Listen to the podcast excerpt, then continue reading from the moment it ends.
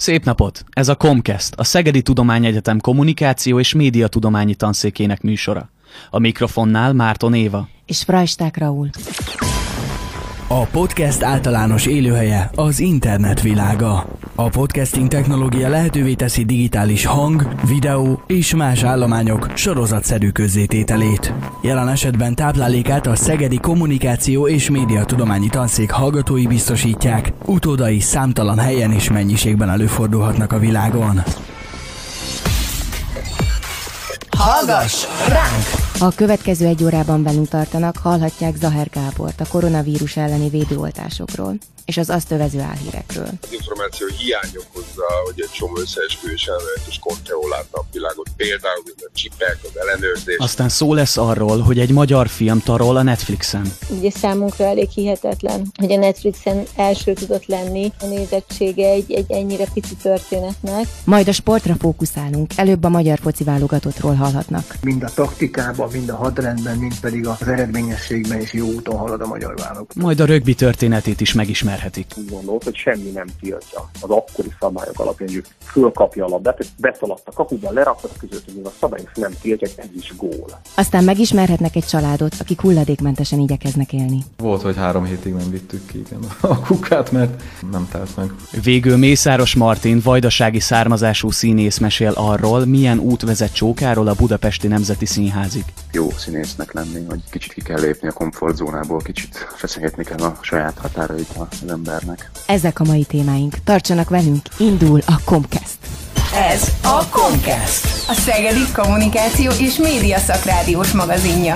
Hallgass ránk! Ha mindenki megkapná a koronavírus elleni oltást, látható lenne a járvány vége. Az oltás ellenesség mögött sokszor a tudatlanság van, mondja Zaher Gábor, a 60. kórház sürgősségi orvosa, aki a kórházi munkája mellett a mentőszolgálatnál is dolgozik. Szerinte részletesebb, világosabb kommunikációra lenne szükség a járványjal kapcsolatban. Az interjút Fedor Fanni készítette. Sokat szélesedett az orvostudomány ismerete a COVID betegek kezelését illetően. Tavasz óta mennyiben változott a kezelési protokolluk, mennyire javultak a betegek esélyei? Érvényben lévő protokollok, a különböző vírus ellenes szerek, a plazmaterápiák, akár a nagyon speciális gépi lélegeztetési formák, esetenként a testen kívüli oxigenizáció, a szteroid használata, ez most ugye egy egész jól működő valami, és nem azt jelenti, hogy a súlyos betegeket jobb hatásokra meg tudjuk tulajdonképpen menteni. Változatlanul az a tapasztalatunk, hogy a magas kockázatú, jelentős tüdőérintettséggel bíró betegeknél azért a halálozás bizony igen magas. És ugye amikor arról beszélünk, hogy a magas kockázatú betegekről van szó, ez nem feltétlenül mindig az időseket jelenti, ha bár ugye az időskor is egy jelentős kockázattal bír, hanem például a kísérőbetegség közül nagyon-nagyon fontos például az elhízás, amit azt gondolom itt Magyarországon nem veszünk eléggé komolyan. A magas vérnyomás betegség, esetleg a szívbetegségek, illetve a cukorbetegség. Magyarán szóval az a tapasztalatunk, hogy az elhízott, magas vérnyomású cukorbeteg, általában 50 év fölötti férfiak jelentős része, főleg ha még dohányzik is, azért belehal ebbe az egész történetbe ezre idő alatt most úgymond a civileknek a tájékozottsági szintjén is érzi a javulást. Pont beszélt a kockázati tényezőkkel, tehát látja a javulást abból a szempontból, hogy már értik, meg tudják a megfertőződésnek a következményeit, tudják, hogy mi zajlanak a COVID osztályokon. Nem, azért nem, mert ezzel kapcsolatos sísorok nem látok a világot. Nem beszélve arról, hogy például egy forgatócsoportot nagyon-nagyon-nagyon-nagyon ritkán engednek be egy Covid osztályra forgatni, és elsősorban az információ hiány okozza, hogy egy csomó összeesküvés elmélet és konteó látna a világot. Például ugye az oltásokkal kapcsolatban, a csipek, az ellenőrzés, stb. stb. De azt gondolom, hogy ennek az egész betegségnek tulajdonképpen a kommunikációja, a kormányzati kommunikációja az nagyon-nagyon gyenge lábakon áll. Ilyen előre nem látható, csak későbbiekben kialakuló szövődményekkel, egészségkárosodásokkal mennyit tanult az orvostudomány ezzel kapcsolatban? Muszáj volt tanulnunk, hiszen amikor megjelent a betegség, akkor semmit nem tudtunk erről az ég a világon, és gyakorlatilag út közben kellett egy csomó mindent saját magunknak is megtanulni ugye erről a betegségről. Az, hogy milyen késői szövődmények, károsodások alakulnak ki, erről valamiről már tudunk. Ismerjük ugye a késői tüdőszövődmények egy részét, például a tüdőnek a kötőszövetes elfajulását. Ismerjük olyan szövődményeket, amelyek például a központi idegrendszer működésével vannak kapcsolatban, egy betegség kialakulásától kezdve akár degeneratív központi idegrendszeri betegségen keresztül. Nagyon sok mindent még nem tudunk, és majd az idő fogja meghozni ezekre a kérdésekre a válaszokat hogy ahogy haladunk egyre inkább előrébb ebbe az erdőbe, ebbe a Covid erdőbe, akkor egy-egy újabb facsoport megint újabb és újabb tünet, szövődmény, késői szövődmény fog tulajdonképpen előkerülni, és igazándiból csak sok-sok év múlva lehet majd azt mondani, hogy megismertük a betegséget, hiszen az, hogy majd mi lesz két év múlva, három év múlva egy olyan beteggel, aki egy sűrűs fertőzésen átesett, ezt ma még egyáltalán nem fogjuk tudni megmondani, ezt az idő fogja tudni majd csak meghozni ezeket a válaszokat. Az újabban felfedezett mutációktól mennyire kell félnünk? Esetleg az eddig bevált kezelési módszerek hatástalannak bizonyulnak-e velük szembe? Megnézzük az előző koronavírus fertőzésekkel kapcsolatos eseményeket, akkor ott azért voltak olyanok, amelyeknek a halálozás ennek azért magasabb volt, például közel-keleten kitört járványét, de az egy lokális járvány volt, és nem lett belőle világjárvány. Ettől függetlenül azonban nincsen kristálygömbünk, nem tudunk jósolni, bár nálam sokkal-sokkal okosabb emberek mondják azt, hogy az elkövetkezendő évek, évtizedek azok a betegségekről, a járványokról fognak szólni, hiszen ugye a globális felmelegedés kapcsán lehet, hogy valahol ott az északi sarkörben be van fagyva egy vírus, amelyik valamikor még az ember megjelenése előtt okozott egy kialási járványt a Földön. Úgyhogy ezzel kapcsolatban tele vagyunk bizonytalansággal. És azért a járványok, nagyon a járvány, több mint 50 millió, becslések szerint akár 100 millió halálos áldozatot is hozhatott. Azért ezek a mai járványok között is lehetnek olyanok, amelyek hasonló módon megtizedelhetik a föld lakosságát. Úgyhogy ezekre azt gondolom, hogy föl kell készülni minden szempontból, mind gyakorlat szempontjából, mind föl kell készülni arra, hogy mennyire tudunk gyorsan reagálni, bizonyos intézkedéseket meghozni, határokat lezárni, forgalmakat beszüntetni, és így tovább, és így tovább. Szóval kezdünk rájönni arra, hogy dacára annak, hogy ennyire fejlett világban élünk, azért ez a fejlett világ azért hihetetlen veszélyes dolgokat rejthet tulajdonképpen maga mögött. Ön, aki nap mint nap szemtanúja ezeknek a drámai következményeinek, a betegségnek, ön hogyan kezelte a megfertőződés gondolatát, amíg nem oltották be? De attól, hogy az ember beoltják, ez nem jelenti azt, hogy már rögtön védetté válik. Ezt pontosan tudjuk, hogy két oltás szükséges, és összesen az első oltástól számítva nagyjából egy hónap az, ami már ilyen 95%-os biztonságot tud adni a megfertőződéssel, hogy a védettség kialakulása ilyen magas szintű lesz. Én azt gondolom, hogy a pakliba benne van, és ha belegondol abba, hogy mondjuk egy Covid osztályon, ahol olyan betegekkel állunk szembe, amikor egyértelműen tudjuk, hogy ők betegek, szerintem ott az egyik legnehezebb elkapni magát a betegséget, hiszen ott betartjuk a, azokat az óvorendszabályokat, a beöltözéssel kapcsolatos, a védőfelszereléssel kapcsolatos, a fertőtlenítéssel kapcsolatos rendszabályokat, akkor azt gondolom, hogy itt sokkal kisebb a rizikó, mint akár mondjuk egy tömegközlekedési eszközön, vagy netán a mentőszolgálatnál, ahol hogyha kivegyünk egy, mondjuk egy közúti eseményhez, egy balesethez, akkor ott nem arról fog szólni, hogy akkor gyorsan fölveszik egy a Covid protokollal kapcsolatos kérdőívet, és utána, hogyha ez netán gyanú, akkor azt mondjuk ott a, a gépjárművbe szorult sérültek, hogy azt mondja, legyen egy kicsit türelem, mert mindjárt visszajövünk, ki kell megyünk beöltözni című dolog. Szóval igazándiból magába az osztályon, ott ahol magam is dolgozom, ott, ha odafigyelünk, akkor, akkor kis eséllyel kaphatjuk el magát a betegséget. Jóval inkább a hétköznapi életből, ami esetenként azon múlhat, hogy más emberek mennyire felelőtlenek. Azért orvosilag bizonyítottan egy megoldás az oltás, és így sem kérik. Erről mi a véleménye?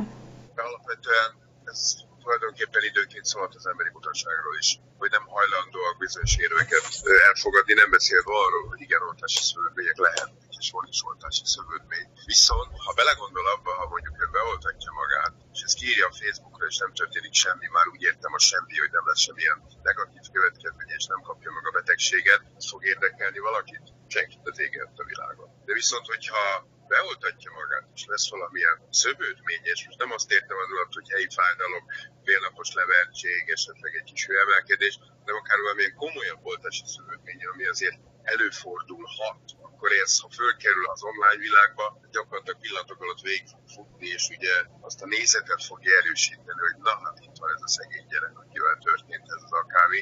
Én úgy gondolom, hogy ez nem arról kell, hogy szóljon, hogy valakiket meg kell győzni, vagy nem. Ez arról kell szóljon, hogy elérhetőek legyenek olyan magyar nyelvű honlap, amelyiken a valós információk vannak rajta.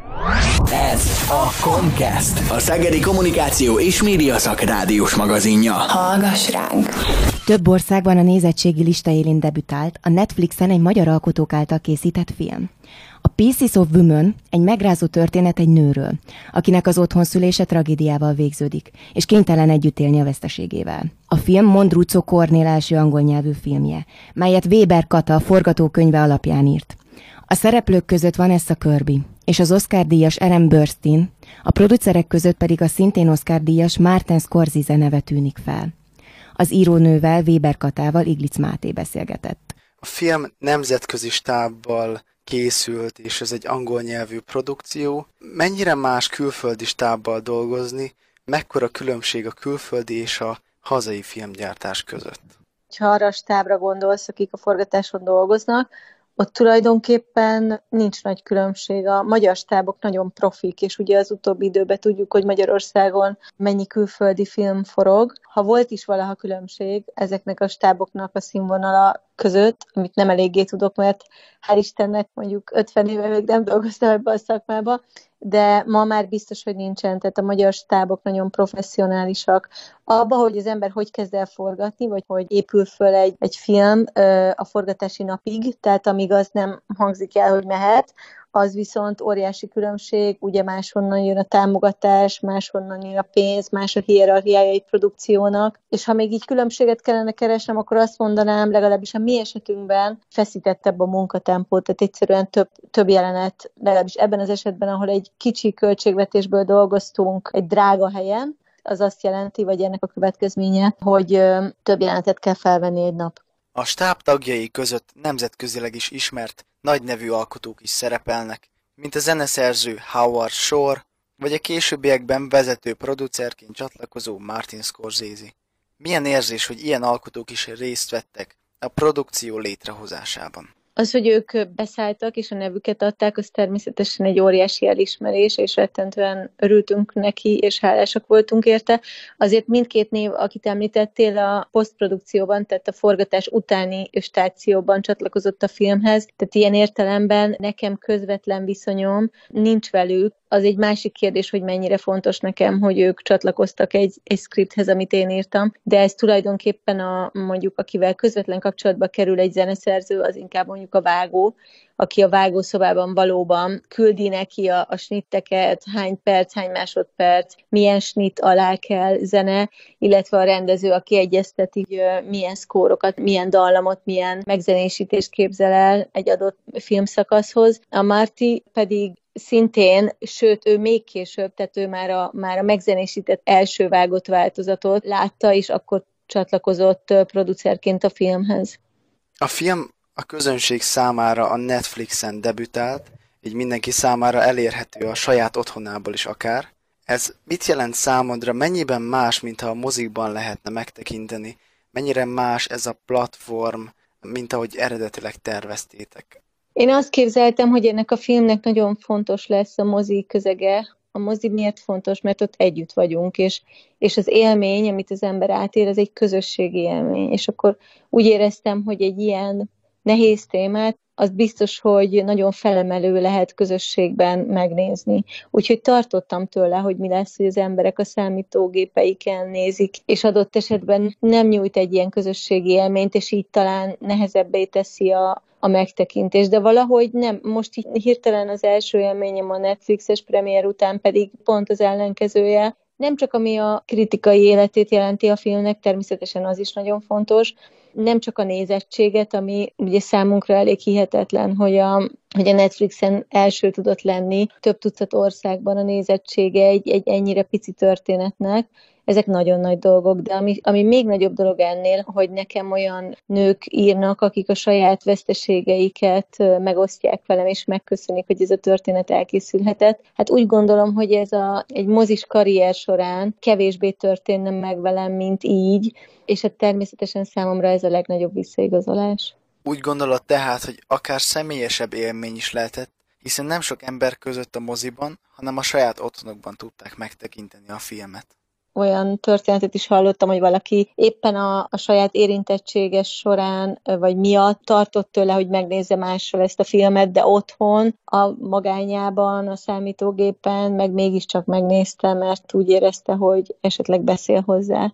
Tehát, hogy ilyet is hallottam. Úgyhogy hát ez egy másfajta, másfajta kapcsolat valóban, mint hogyha moziban néznék az emberek. A magyar közönség büszke lehet arra, hogy a filmetek ilyen sikereket ért el. De pontosan kinek ajánlod? Milyen célcsoportnak a hazai közönségből? Nekem ez a film elsősorban az anyaságról szól.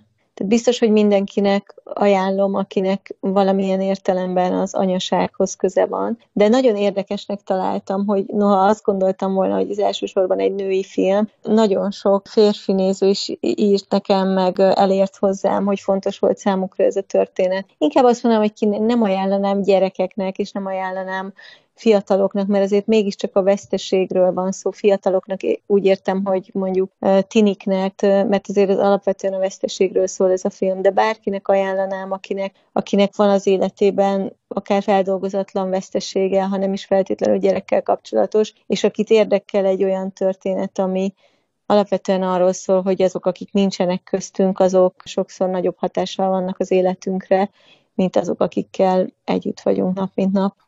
Vannak esetleg készülőben lévő munkáid? Vagy van számodra olyan rendező, esetleg színész, akivel szívesen dolgoznál? Most, ami előttem áll, az, azok színházi munkák. Én Berlinben dolgozom, és egy ottani színháznak fogok írni, úgyhogy ez a következő lépés. Azt a társulatot elég jól megismertem most az elmúlt fél évben, úgyhogy nagyon várom, hogy, hogy ezekkel a német színészekkel együtt dolgozzak, és nagyon boldog vagyok ettől a kihívástól a filmek azok hosszú távfutások, szóval, hogy ez az nagyon sok év, mire egy dolog onnan, hogy valamilyen ötlete van az embernek létrejön, és ezért avval kapcsolatban nem bocsátkozom általában a jóslatokba, mert általában nem jönnek be, illetve ha most mondanék valamit, biztos, hogy nem az történne, úgyhogy, úgyhogy ezzel óvatosabb vagyok. Nincs ilyen specifikus színész vagy rendező, én olyan sok országban volt szerencsém dolgozni, olyan sok fantasztikus színésszel, rengeteg jó élményem van, olyan emberekkel is, akik nem világhírűek. Ettől függetlenül ebben a filmben nagyon nagy élmény volt együtt dolgozni Vanessa Kirbyvel, vagy Ellen Burstyn-nel, vagy mondjuk a személyes kedvencem a Molly Parker, aki a, a szülésznőt játsza, aki szerintem egy zseniális színésznő, és különösen hálás voltam neki, amiért egy háromnapos szerepet, tehát amikor tényleg valaki odajön a szedbe, repülővel egy másik városból, és egyetlen egy jelenete van, és azt olyan színvonalon megcsinálja, mint ahogy ő, az ott én, ott én tényleg megemelem a kalapom, szóval ez le, az lenyűgöző volt számomra. A Szegedi Kommunikáció és Média Szakrádiós magazinja. Ez a Comcast. Hallgass ránk! A magyar labdarúgó válogatott 2020-ban komoly sikereket ért el. Kijutottak az Európa-bajnokságra, és megnyerték a Nemzetek Ligája csoportjukat is. Klubszinten is voltak sikerek. A Fradi újra a bajnokok ligájában játszhatott. Sipos Jenővel, a Magyar Labdarúgó Szövetség szóvivőjével értékeljük a tavalyi eredményeket, és beszélgetünk az idei év lehetőségeiről. Szabó Máté interjúja. 2020 egy sikeres év volt a magyar labdarúgásban? Azt gondolom, hogy sikeresnek nevezhető a 2020-as év, dacára annak, hogy a koronavírus alaposan átírta a futballvilágot is. Ugye gondolhatunk arra, hogy halasztásra került az Európa-bajnokság, a bajnokságot is egy ideig fel kellett függeszteni, és hát mindenki küzdött, és a mai napig küzd a koronavírus ellen. Ez befolyásolta a magyar bajnoki rendszert és, és kuparendszert is.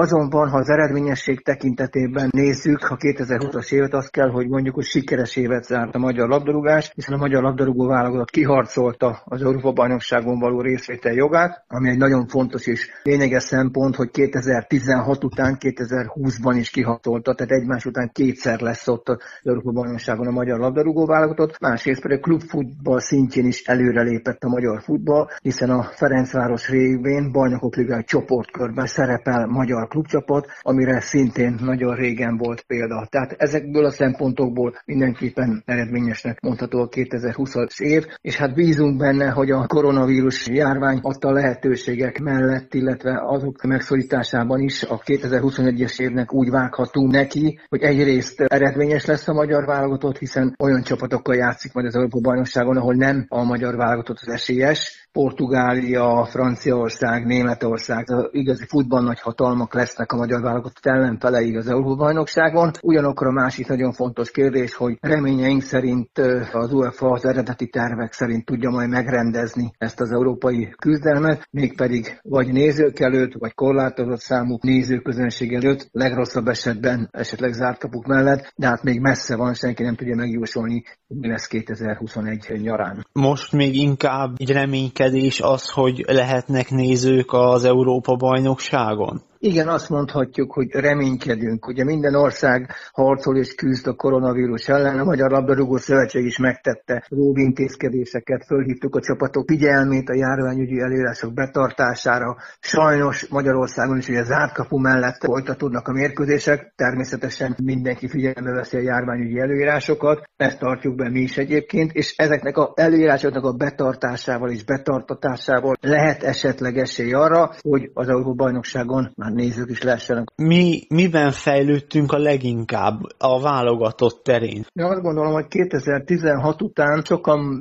gondolták azt, hogy egy jelentős visszaesés következik be magyar válogatott szereplésébe. Ugye, amikor több játékos visszavonult a válogatott szerepléstől, gondolok itt elsősorban mondjuk Gera Zoltánra, Király Gáborra, Juhász Rolandra, akik abban az időben alapemberei voltak a magyar labdarúgó válogatottnak, viszont a kapitány egyrészt jó érzékkel találta meg azokat a játékokat, játékosokat, akiket a válogatnál szerepeltetni kíván, és ezek a játékosok ebben az évben bizonyították azt, hogy nem véletlenül esett rájuk a választás és a bizalom, tehát a pályán teljesítményükkel kivívták azt az elismerést, egyrészt a szurkolók részéről, másrészt a szakmai részéről, ami ezeket az eredményeket hozta maga után. Én azt gondolom, hogy elsősorban a csapategységben rejlik magyar válogatott ereje, amikor kiesnek esetleg meghatározó játékosok, gondoljunk arra, hogy például Szoboszlai Dominika Csenget el a klubja koronavírus járvány okok miatt a mérkőzésre, de a helyére lépő játékosok ugyanúgy be tudtak szállni a játékba, eredményesen szerepeltek, és nem látszott meg a csapat teljesítményen, ha egy-egy játékos kiesett az adott mérkőzésről. Tehát inkább a kohézióban, az egységében látom a jelenlegi válogatott erősségét. Mennyivel népszerűsítheti a Ferencvárosnak a sikerei a magyar labdarúgást?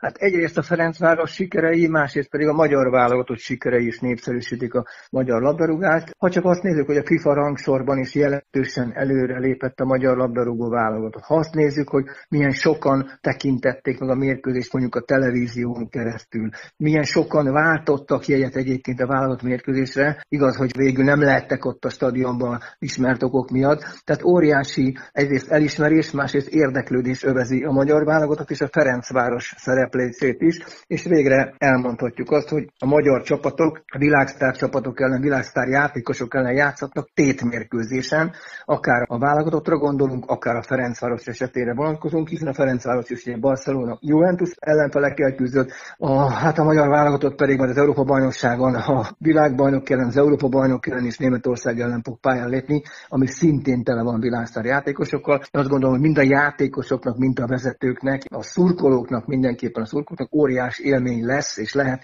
hogy ilyen csapatokat láthatnak testközelből Magyarországon. Több új játékost is behívtunk a válogatottba, részben kényszerűségből a járvány okozta helyzet miatt, valamint sérülések, eltiltások miatt. Az ő behívásuk hogy történt?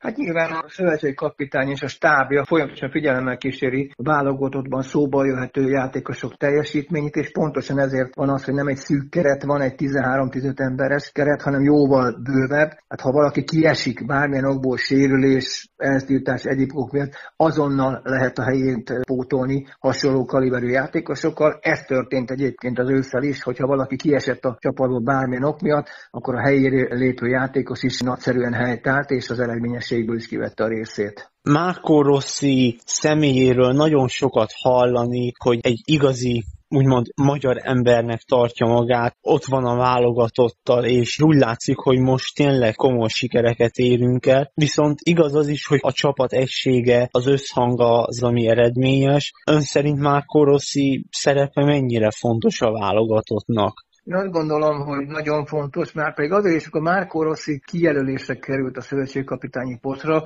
akkor mind a szakma, mind a játékosok és mind az edzői kar is egyértelműen letette mellette a voksát, azért, mert bár ő Olaszországban dolgozott, Olaszországban volt játékos, de Magyarországon is dolgozott jó pár éven keresztül, ismeri a magyar mezőnyt, ismeri a magyar élvonalbeli csapatokat, ez alapján nem egy vakugrás volt a magyar futball számára, és nagyon jól kiválasztotta azokat a játékosokat, akikkel ezeket a feladatokat végre lehet hajtani, és nagyon jó taktikát talált ki ezekhez a játékosokhoz, a mostani csapatunkhoz. Marko Rossi pedig jelezte, hogy ő szívesen folytatja a munkát a magyar válogatott élén.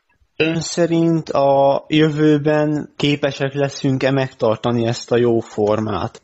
Én szerintem képesek leszünk, de természetesen már a többi csapat, a másik csapatok is alaposan felkészülnek a magyar válogatottból, kielemzik a játékunkat, kik azok a játékosokra, akik külön oda kell figyelni, ismerik a hadrendet, tehát a futballban mindig meg kell újulni, hogy meglepetést okozzá az ellenfélnek. Nyilván az ellenfelek is erre készülnek, hogy ismerjék a magyar csapat játékát. Ettől függetlenül mind átlag életkorában, mind játéktudásban, mind pedig az egységben nagyon erősnek látom most a magyar válogatottat, és bízom benne, hogy tovább folytatja az eredményes szereplést. Nyilván az látszik, hogy nagyon erős a válogatottnak az összetartó és csapatként tudunk együttműködni, azonban mi az, amin a jövőben fejleszteni kellene ön szerint, hogy még jobbak legyünk? Egy-egy mérkőzés mindig másképp nézett ki. Szófiában nem játszott olyan jól a csapat szemre, ugyanakkor eredményes volt, hiszen három gólt is elértünk idegenbe. Tehát vannak olyan részek, amikor gyengébben teljesít a csapat mondjuk a játék szempontjából, ugyanakkor az eredményt azért csak hozza. Én azt gondolom, hogy egy-egy mérkőzésen belül is vannak ilyen ciklusok, amikor vannak jobb félórák és kevésbé jó félórák. Ezeket kell kitolni, ezeket a félórákat még hosszabb időre, akár egy órára is, és lehetőleg minél tovább tartson az a jó periódus, amit a válogatott produkál, de most úgy láttam, hogy mind a taktikában, mind a hadrendben, mind pedig az eredményességben is jó úton halad a magyar válogatott. Ez a Comcast, a Szegedi Kommunikáció és Média Szakrádiós magazinja. Hallgass ránk! Maradjunk még a sportnál. A labdarúgásnak az angol száz országokban több különböző válfaja létrejött. Ám ezek hazánkban kevésbé ismertek. Ilyen például a rögbi, amit sokan összetévesztenek az amerikai focival. A rögbiről, a csapatszellemről és a sport iránti szenvedélyről Debreceni Dénessel, a Magyar Rögbi Szövetség technikai igazgatójával, a Szegedi Fitver Sport Egyesület csapatvezetőjével beszélgettünk. Az interjút Szent Györgyi Lili készítette. A harmadik legnézettebb sportesemény az a rögbi világbajnokság, amit négy évente rendeznek, csak is kizárólag az olimpia és a labdarúgó világbajnokság előzi meg.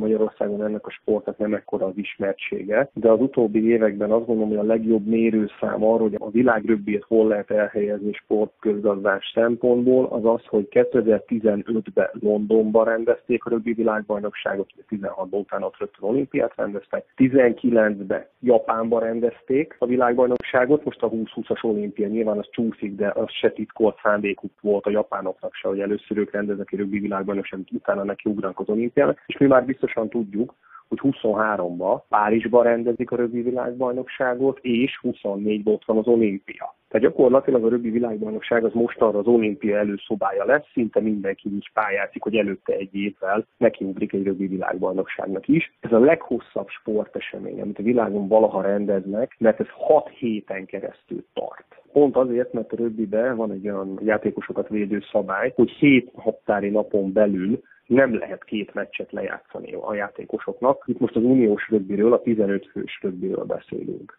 A gyökerek azok nagyon romantikus történeten alapulnak, ugye ugyanabban az angol száz régióban indul, ahonnan a labdarúgás, és akkor a dokumentumok megemlítenek egy William Ted Ellis nevű fiatal embert, aki nem volt különösebben ügyes a labdarúgásban, főleg az akkori szabályrendszerek alapján, és csak talált egy kis kaput itt a szabályokba, és úgy gondolt, hogy semmi nem tiltja az akkori szabályok alapján, hogy ő fölkapja a labdát, tehát konkrétan a kézbe vett a labdát, beszaladt a kapuban, lerakt az között, hogy a szabályok nem tiltják, ez is gól. És mindenki nézzük, hogy embert, ez nem ez a sport. És addig addig gyártották így a szabályokat, hogy külön vált, és akkor lett a rögbi futball, ez egy rögbi nevű, ez egy falunak a neve egyébként a rögbi, és akkor lett a rögbi futball, és lett a labdarúgás, amit ők még mindig futballnak hívnak, és nyilván ugye az amerikaiak ezt külön vették, az amerikai focit azt amerikai futballnak nevezik, és ők a labdarúgást, azt pedig a soccer néven mondják, az amerikai angolok.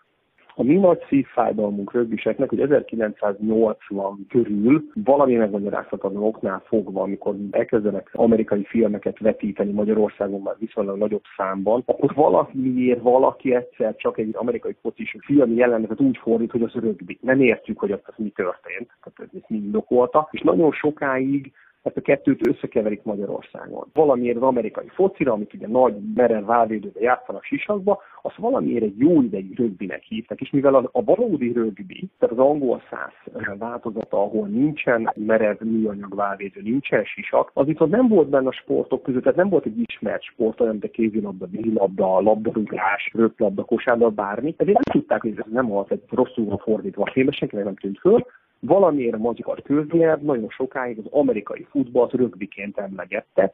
Mostanra azért ez már egy picit változik, sajnos nem azért, mert a rögbi lett annyira ismert, hanem azért, mert az amerikai foci lett annyira ismert most már Magyarországon is. A rögbinek mi a szabályai, vagy hogyan kell ezt elképzelnünk? Milyen pályán és hogyan játszanak a játékosok? Hagyományosan a rögbit egyébként egy ugyanolyan méretű pályán játszák, mint a labdarúgást tehát a hosszúság, a szélessége, minimális eltérés egy labdarúgó pályáé. Nyilván vannak rajta a keresztben vonalak, van minimális hosszalti vonalazása is, de ami a rögbit egy nagyon bonyolult sportá teszi, az az, hogy a rögbit úgy kell játszani, úgy kell labdát előre juttatni, hogy közben az emberek kézből csak hátrafelé passzolhatnak. Ezt úgy kell megoldani, hogy bizonyos területeket kell megszerezni, és innentől válik az rögbi egyébként egy borzasztó nagy taktikai játékká, hogy hogy tudunk úgy előrébb jutni és pozíciókat elfoglalni, mindeközben a labda hátrafelé dobálódik, de rúgni azért lehet, tehát a rögbit ezt lehet előre rúgni. A rögbi kétszer 40 percig tart, ugyanúgy, mint a labdarúgás, sőt, ugye 45 percig, csak 40, de nincs benne nagyon sok megállás. Tehát szinte folyamatos a játék, a nézők folyamatosan figyelemet tudják kísérni,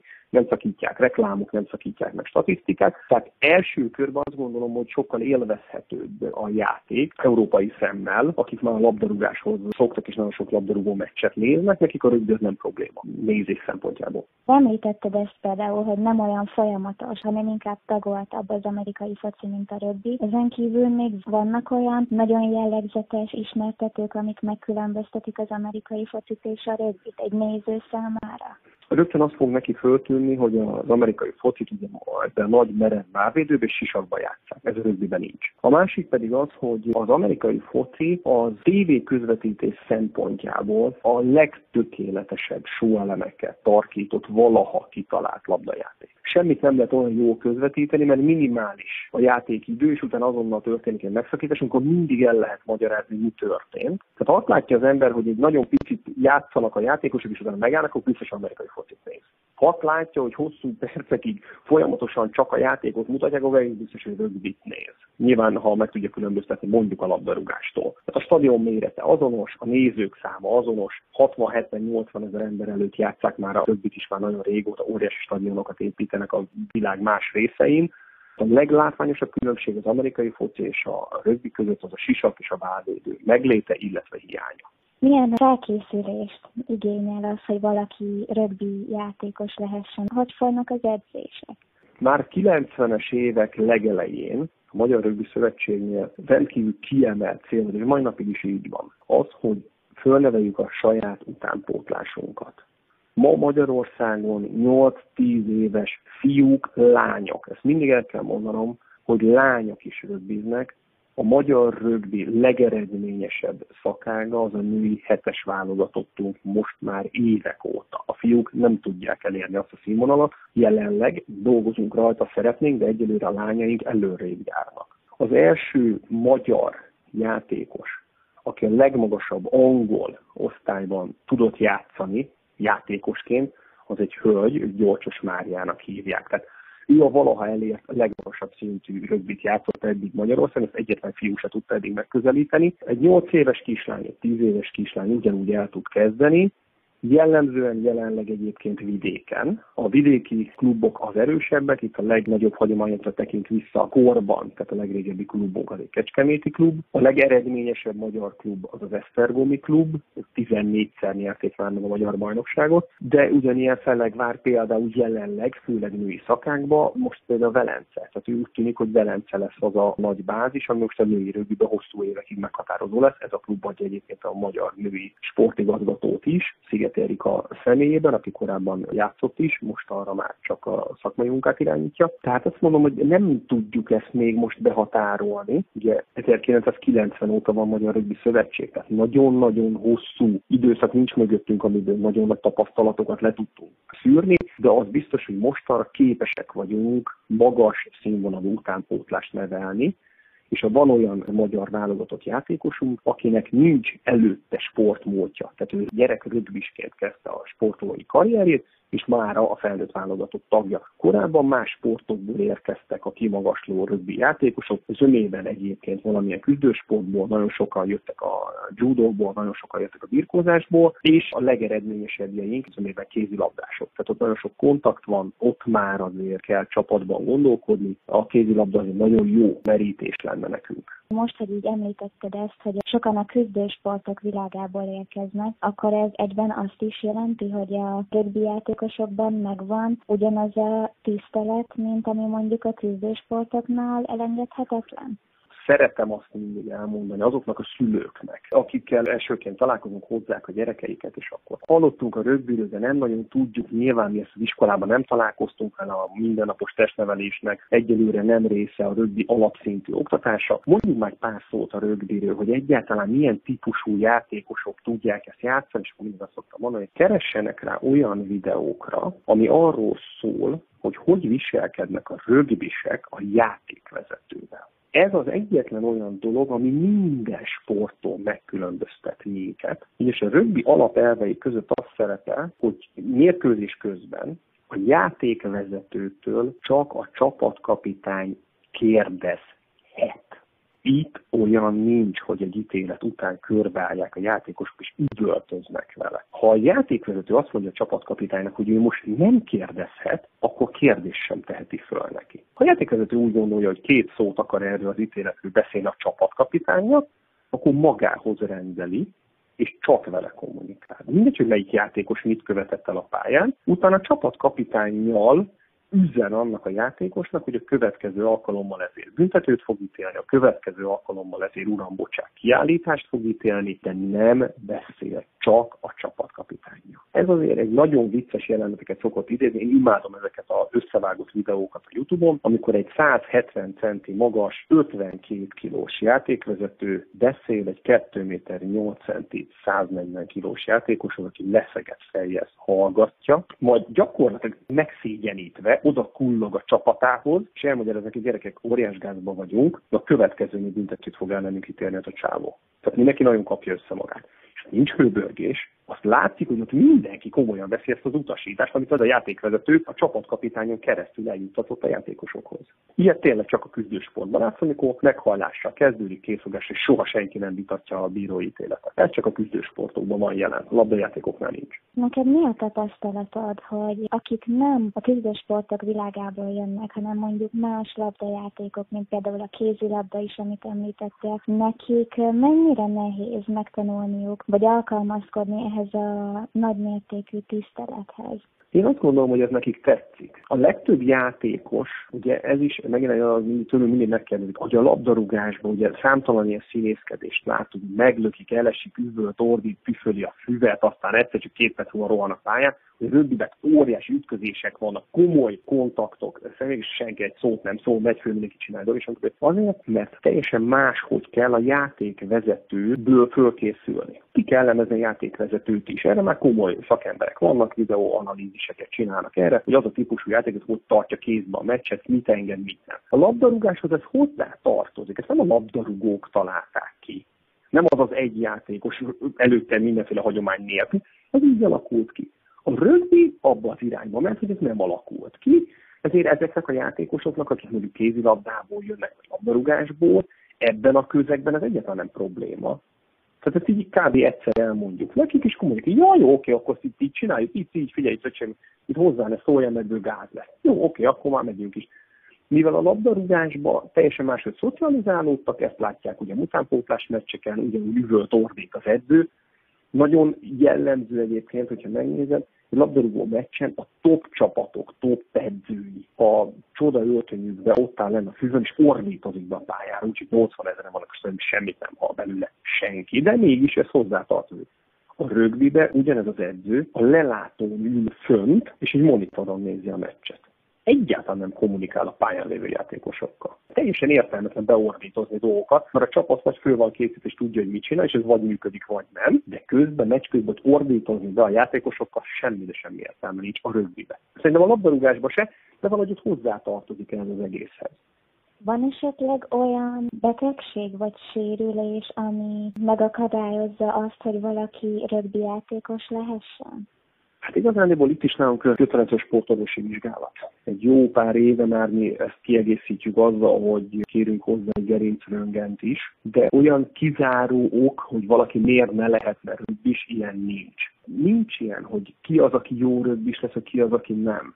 Tehát ha most magunk elé képzeljük a szegedi csapatot akár, ugyanabban a csapatban nekünk most jelenállás szerint van egy 2 méter 7 centis játékosunk, aki 113-4 kiló és egyébként színesbőrű, és van mellette ugyanebben a csapatban egy 173 centis 75 kilós fiú, és ők mind a ketten a kezdő csapatba fognak pályára lépni. Bármilyen testalkattal lehet rögbizni, mert ez a 15 játékos az annyi posztot foglal magába, hogy nincs, hogy ó, én túl kicsi vagyok, ó, én meg túl nagy. Tőled is kérdezem meg, meg, hogyha lehet ilyet mondani, akkor a csapat nevében is, hogy ha meg lehetne ezt így fogalmazni egyáltalán, akkor mit ad nektek a rögbi? Azért választottuk annak idején a gorillák csapatnevet, mert a gorillák családban élnek. És a rögbi az szerintem az egy család.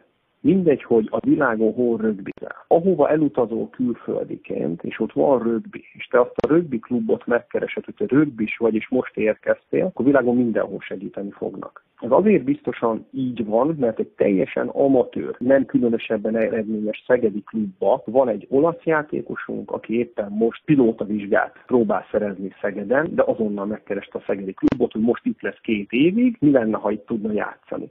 Van egy Erasmusszal itt tanuló PhD hallgatónk Dél-Afrikából. Van két szerb játékosunk, akik mérnökként kerültek Szegedre, tehát nem a rögbi miatt jönnek, hanem azért, mert diplomát szereztek Belgrádba, Szegeden kaptak állást, és mind a ketten bejelentkeztek. És ez egy pici amatőr klub, és van benne már négy különböző országból érkező játékos, akik csak azért találják ezt meg, mert a rögbi az így működik a világban, hogyha te elmész valahol, és akarsz egyébként rögbi, biztos, hogy találsz hozzá helyet. Nem kell horrorisztikus átigazolásokról beszélni. Itt senki nem kap ezért pénzt, mindenki csak a játék szeretetéért, meg a közösséghez való tartozás szeretet szeretéért csinálja.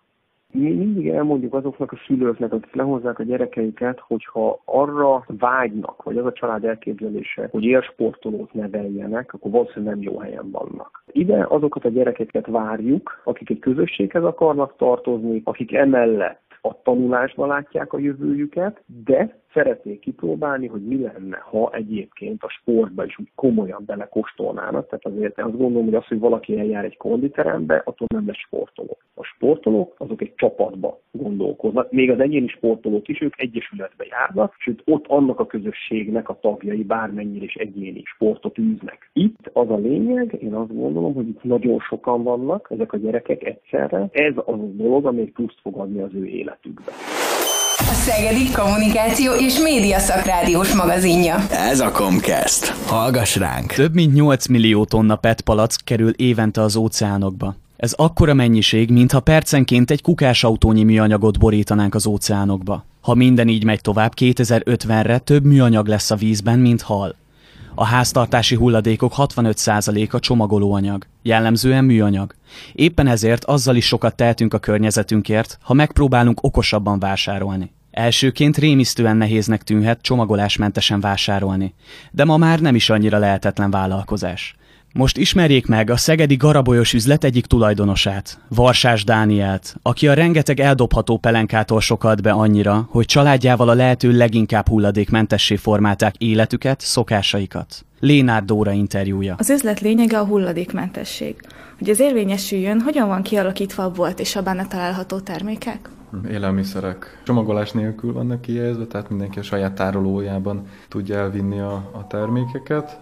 Vannak csomagolt termékeink is persze, de azoknak a csomagolását azt visszavesszük, illetve mi pedig visszajutatjuk a gyártónak, ahol újra felhasználásra kerül. Tehát így gyakorlatilag tényleg hulladékmentesek az élelmiszerek, de, de ugyanígy a tisztító és tisztálkodó szerek is. Említetted, hogy nem csak élelmiszerek, hanem tisztálkodási szerek is vannak, illetve menstruációs kelyhek és mosható betétek. Ezekkel a termékekkel kapcsolatban mik a tapasztalatok és a visszajelzések? A tisztítószereket nagyon szeretik kimérősen vinni tőlünk, mert tényleg rengeteg műanyag flakont vásárol az ember, ha simán boltba vásárolja. Az egyéb tisztasági termékeket, tehát betéteket és kelyheket, az pedig céltudatosan látogatnak meg minket, így hogy tudják, hogy ugyanálunk lehet kapni, és nem sok helyen kapható kehely és mosható betét, úgyhogy az is lékelendő termék. Bolt kialakításánál cél volt, hogy nem csak élelmiszerek legyenek megvásárolhatóak? Igen, igen, mindenképp. Tehát a tisztítószer az még egy olyan terület, ahol sok műanyag csomagolás az, ami a kukába vagy a szelektívbe landol, és annál ugye jobb, hogyha egyáltalán nem is vásárolunk műanyagot. A megnyitás óta mik a tapasztalatok a szegediek körében? Hogyan viszonyulnak? Mennyire mernek vásárolni hulladékmentes és csomagolásmentes termékeket? Mi ugye azokkal találkozunk, akik ide eljönnek hozzánk, ők pedig ugye van már egy, egy kialakult törzsvásárlói kör, ők rendszeresen járnak hozzánk, ők így készülnek, otthon az összes kiürült befőttes üveget, fűszeres üvegcsét, zsákot összekészítik, és ez egy program, hogy minket meglátogatnak, és megtöltik ezeket. Ha valakinek nincsen esetleg saját üvegcséje, amiben a tésztát vagy magokat haza szeretné vinni, akkor itt is megtalálhatóak? Igen, tudunk befőttes üveget biztosítani, szoktunk a tisztítószerekhez is kiürült flakonokat adni, mert azt meg örökbe fogadjuk, hogyha valaki hoz nekünk ilyen kiürült tisztítószeres flakont. Hát igen, befőttes üveget, vagy, vagy ami nem élelmiszere hoz, meg műanyag flakont tudunk biztosítani. Hogyan jött az ötlet, hogy ilyen boltot nyissatok? Nyitás előtti években már ugye kezdtünk csökkenteni a háztartási hulladékot, kezdve a pelenkával. Az elején kezdtünk úgynevezett papírpelenkát használni, mivel láttuk, hogy mennyi hulladékot termel, illetve mennyit össze tudunk termelni belőle, ezért ott átálltunk a mosható pelenkára, és onnan kiindulva jött az összes többi apránként, amit így le tudtunk váltani. Ugye nylon zecskó helyett vászonzsák, tisztítószerből először minél nagyobb kiszerelésűt, utána meg, ha lehetett, akkor a kimérőset.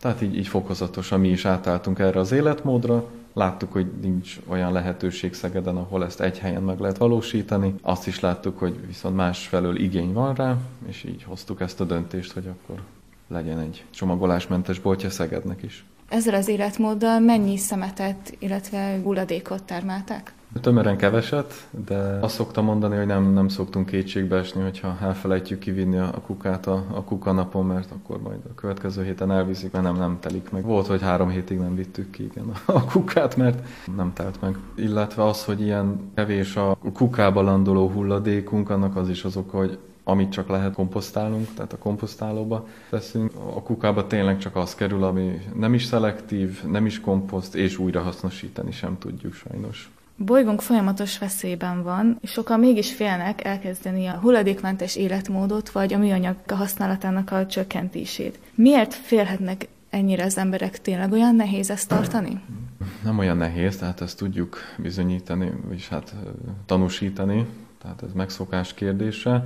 Hát ez egyfajta felelősségvállalás az emberek részéről, ami, ami viszont nem, nem szívesen vállalnak, illetve a másik oldalról pedig úgy gondolhatják, hogy ez nem az ő feladatuk ezt megoldani, hogy, hogy kevesebb legyen a műanyag. Hát ugye változástól félnek az emberek, és úgy gondolják, hogy olyan életmódra akarnak áttélni, amivel kevesebb hulladékot termelnek, az, az egy nagy változás, és akkor az élet minden területén ezt kell követni, pedig ugye elegendő lenne csak apránként átállni erre, tehát összefoglalva túl nagy változásnak tartják. Ha valaki ezt el szeretné kezdeni, akkor mi a tipped? Hogyan lehet elkezdeni azt, hogy minél kevesebb műanyagot, illetve szemetet termeljünk? Hát első körben nem, nem kell azonnal ugye mindent zero waste módon csomagolásmentesen beszerezni, elég, ha csak az ember a megszokott boltba vagy hipermarketba ha elmegy, és, és szeretne vásárolni valamit, akkor megnézi a lehetőségeket, hogy melyik termék az, amelyik a legkevesebb hulladékkal jár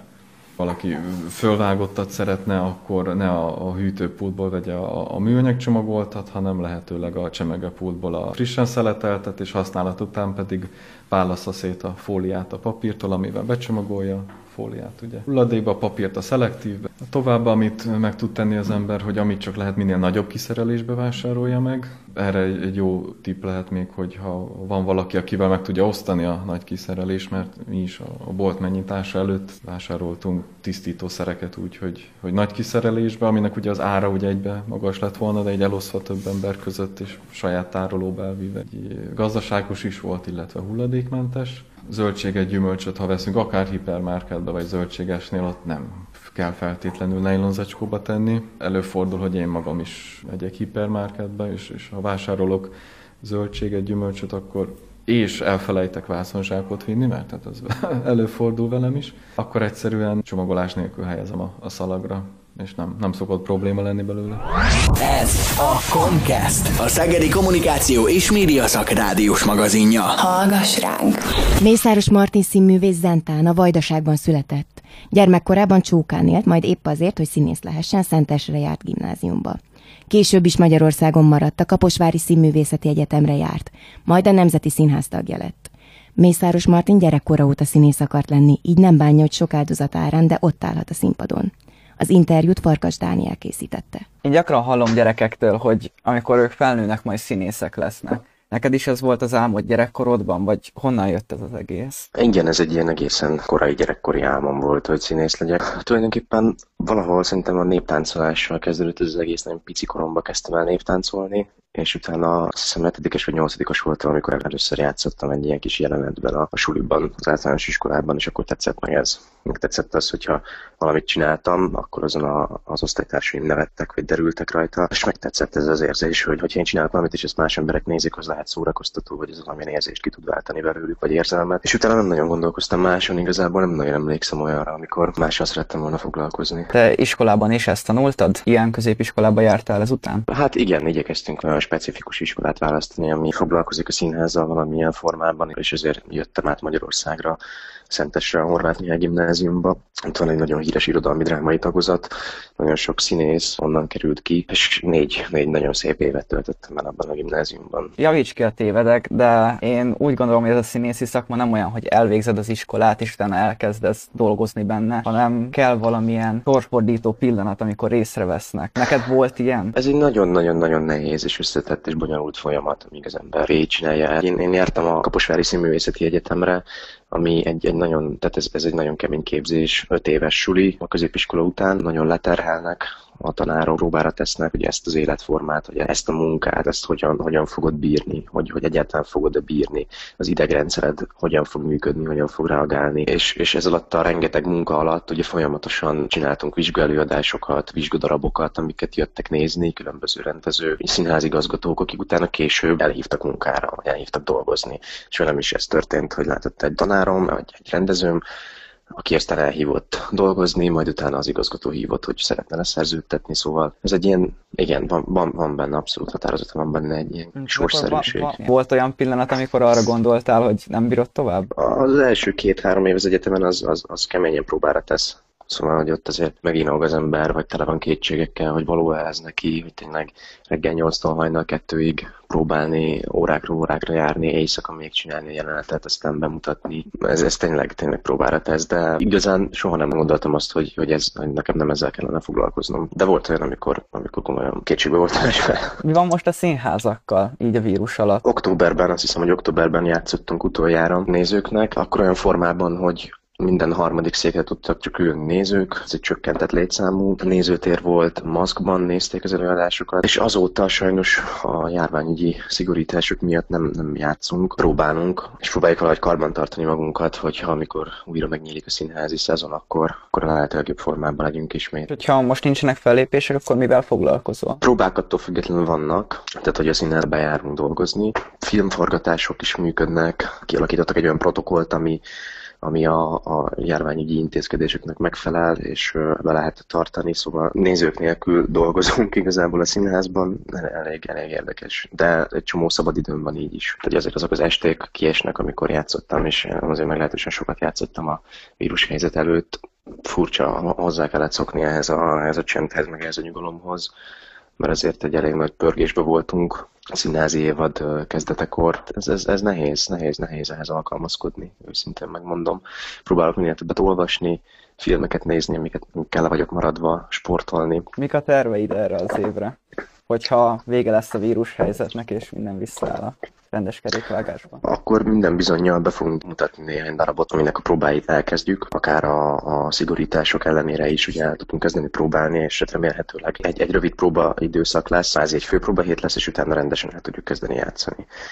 Szóval nagyjából ilyen terveink vannak, nagyon mm. őszintén nagyon remélem, hogy, hogy hamarosan visszaáll ez a rend. Volt valamilyen kedvenc szereped? Tulajdonképpen van most, amit most ugye nem játszunk, de de szeptemberben, amikor még nem voltak szigorítások, akkor bemutattuk a Lánder és Ronc című előadást. Ez egy nagyon, nagyon izgalmas munka volt, ezt nagyon szeretem. Nagyon bonyolult és összetett feladat színészileg megoldani. Próbára tesz, és kihívás elé állít. Pont az ilyen feladatok miatt jó színésznek lenni, hogy kicsit ki kell lépni a komfortzónából, kicsit feszegetni kell a saját határait az embernek.